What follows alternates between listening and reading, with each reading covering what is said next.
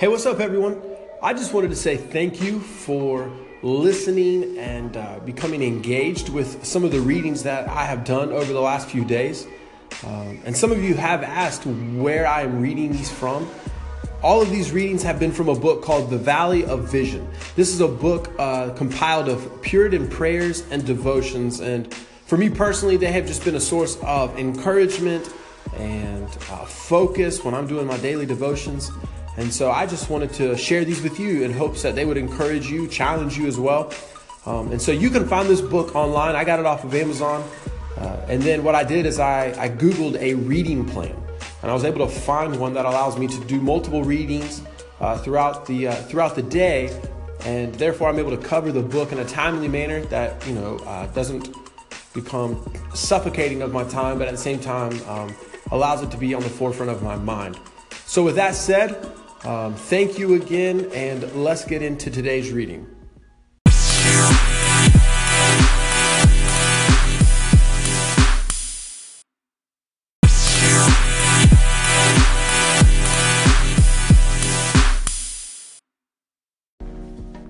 Morning needs. O God, the author of all good, I come to thee for the grace another day will require for its duties and events. I step out into a wicked world.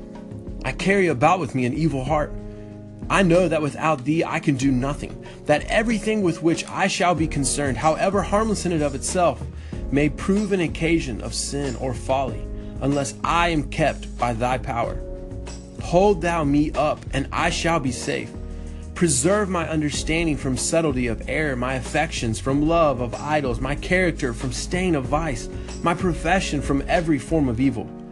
May I engage in nothing in which I cannot implore thy blessing, and in which I cannot invite thy inspection. Prosper me in all lawful undertakings, or prepare me for disappointments. Give me neither poverty nor riches. Feed me with food convenient for me, lest I be full and deny thee, and say, who is the Lord? Or be poor and steal and take thy name in vain?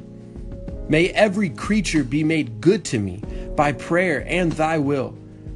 Teach me how to use the world and not abuse it, to improve my talents, to redeem my time, to walk in wisdom toward those without, and in kindness to those within, to do good to all men, and especially to my fellow Christians, and to thee be the glory.